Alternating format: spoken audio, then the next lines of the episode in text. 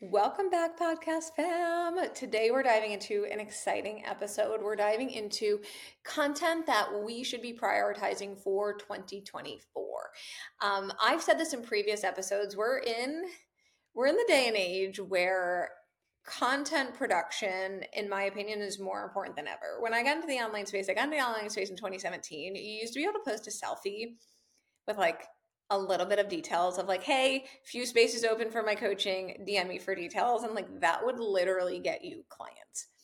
You can can't do that these days. like like people are buying way differently in 2024 than they were in 2017. People are taking uh I wouldn't say longer to buy, but taking more precaution, I would say, in buying. We really want to make sure that the people that we're investing in spending hundreds, if not thousands of dollars in are people that we trust. They're people that we um, like. They're people that we know that can help us, that we trust that they can help us, right? So we want to make sure that your content is doing those things. Another big thing with content in 2024 is visibility, is getting in front of more people, getting in front of more of your ideal clients because I think for a lot of people, what they're feeling right now is that potentially their communities aren't growing, feeling like they're always selling to the same people, which is maybe creating sales that are feeling slower, right? Um, feeling like the buyer's journey feels longer for their people. So we want to clean some of that up and make sure that the things that we're doing in 2024 are actually helping us to bring people through a proper buyer's journey to be ready to buy from us when we sell.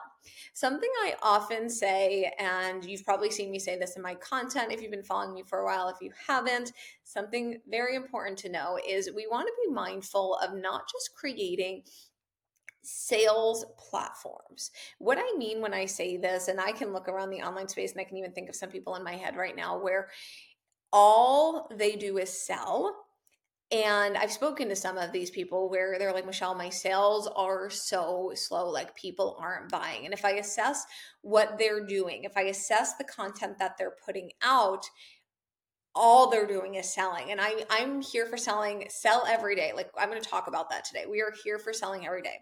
But we want to be mindful of not just creating sales platforms because when we have a platform that is just selling, like that's all that you do, we're missing out on bringing new people in all of the time and visibility is essential inside of an online business and any business honestly is getting more eyes on the business and more consumers is essential right and then also making sure that we're continually nurturing our people, building that trust, building that likability with our people so that when we are selling all of the time, people actually buy. But what's happening is many people are just selling. So they've got just these sales platforms and then the lack of buyers. And then there comes this question of, why aren't people buying? Why aren't people moving? And so there's a gap because it's like, great, you've got the sales content, you can show up and sell. We love it, but there's some forward facing things we need to we need to fix. There's some forward facing things that we need to focus on, right? to make sure that we've got the people that are going to buy, to make sure that we also have nurtured those people so that when we are selling, they want to buy from us, right? So we want to be creating i've talked about this in previous episodes you've heard me talk about this but we want to be creating top of funnel content so this is your content that is designed to bring in more people this is your content that is designed to meet the masses. This is your content that's funny. It showcases your personality. It's educational. Um, this could also be your opinions, right? Like um, if we think about TikTok and or Instagram platforms, if you post something pretty like opinionated or pretty controversial, what's going to happen is you will get a lot of comments. You're going to get a lot of comments. You're going to get people that agree and you're going to get a ton of people that disagree that's actually pretty good marketing because when you have people that are kind of fighting in your comments, not that we're intentionally creating that, we're not trying to create like fighting wars. That's not what we want. But uh, what happens though is that that boosts that piece of content, right? And it pushes it out to the masses, right? And so all of those things your funny content, your relatable content, your educational content, but your opinions and also like your your kind of spicy, controversial content your beliefs that other people might disagree with, that's going to be your top of funnel content because that's going to get pushed out to more people. And guess what? people more people are going to find you, more people are going to follow you.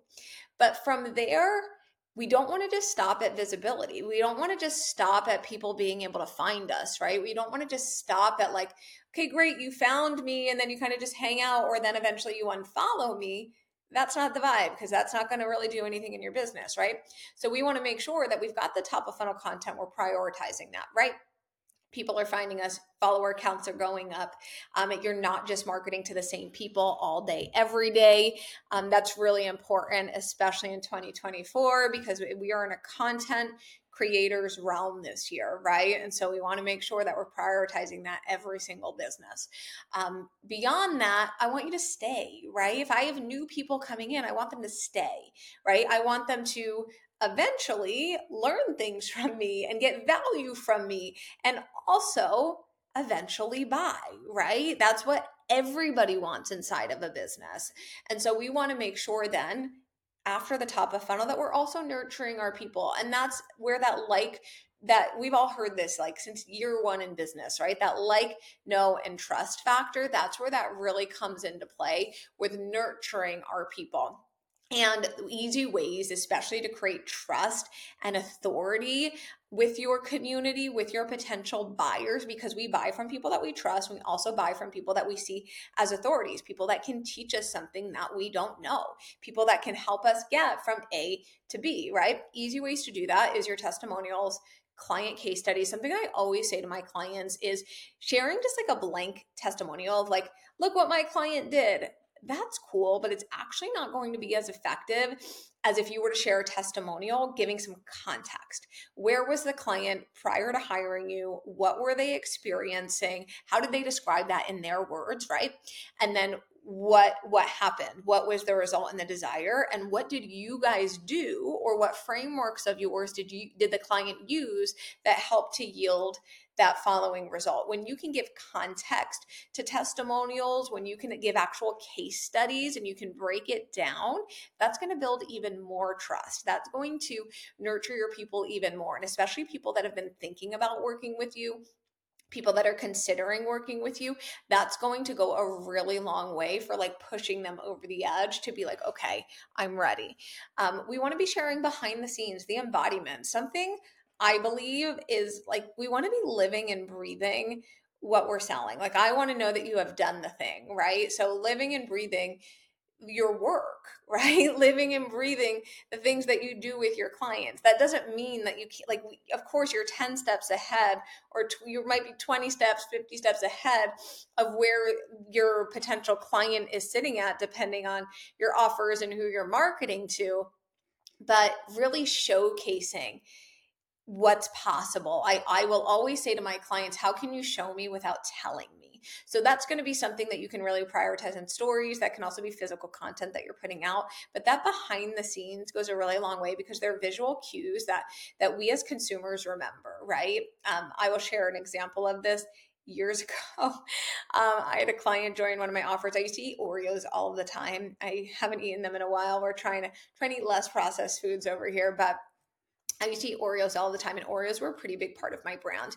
And one night, my husband filmed me, hair on top of my head, in a bun, in sweatpants, eating Oreos in my pantry and he put it on his stories and I reshared that on my stories, right? And like throughout that day we had like client wins and all of this stuff that was nurturing nurturing my community on my stories and then she saw me like being so human like and I a big part of my embodiment is like you get to live your life outside of your business. You get to have a business that provides a beautiful life for you, right?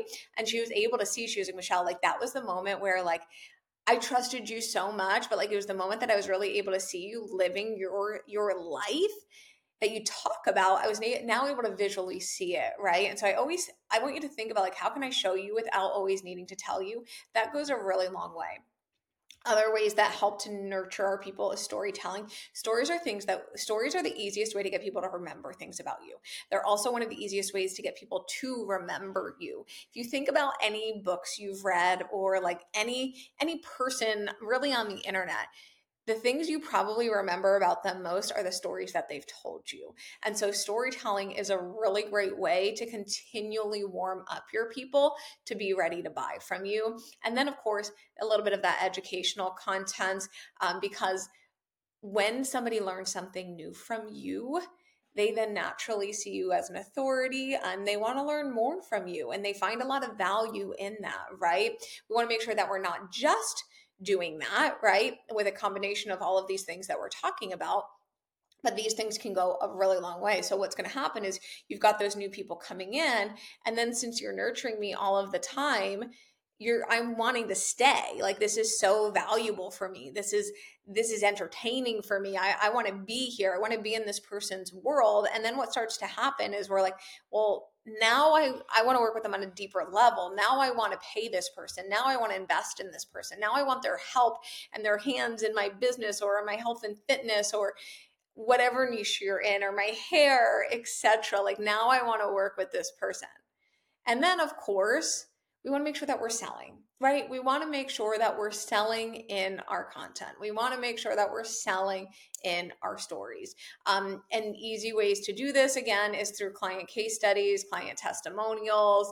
Um, you can also do objection handling. So you can speak, you can overcome objections that your ideal clients have before they even reach out to you. I work with a lot of clients in a multitude of niches, multitude of businesses. Um, but I do work with a lot of clients in the health and wellness space. They're health and wellness coaches, practitioners, um, and so on. And I've worked with a lot of them over the years. And one of the main objections that their people have, because they're typically working with general population, right? And they're the recession, like there's cost of living has gone up, right? And so one of the main objections that they see is price. They see price objection, right? And so you can overcome that price objection in your content or in your stories which can make the sales process easier so that when people reach out to you, they're not coming with those objections. It's not that they might not want to talk about it at all. They might want to just like be reassured. Um, but those are going to be things that you can bring to life. And especially paying attention to what objections you are getting in your sales conversations, paying attention to what objections are coming up with your ideal client and then speaking about them in your content can go a really long way. It's going to make your sales easier. Now, something I want to say with selling is we want to be selling every day. I always say Saturday and Sunday, can be excluded. I'm not typically someone that's on stories on the weekends. I try and be really present in my life. Sometimes I'm selling on the weekends. It just depends. It just depends. You make the rules, right? At the end of the day, you make the rules. But we do want to be selling every single day for the most part. I would say Monday through Friday, right? Using that loosely, Monday through Friday. But I would say at least five times a week is going to do you super well when it comes to your business. And this is, if you've been in the online space for a while, you've probably heard this. If you've been in sales, you've probably heard this that statistically, it takes people seven to 10 times to hear something to then be ready to buy.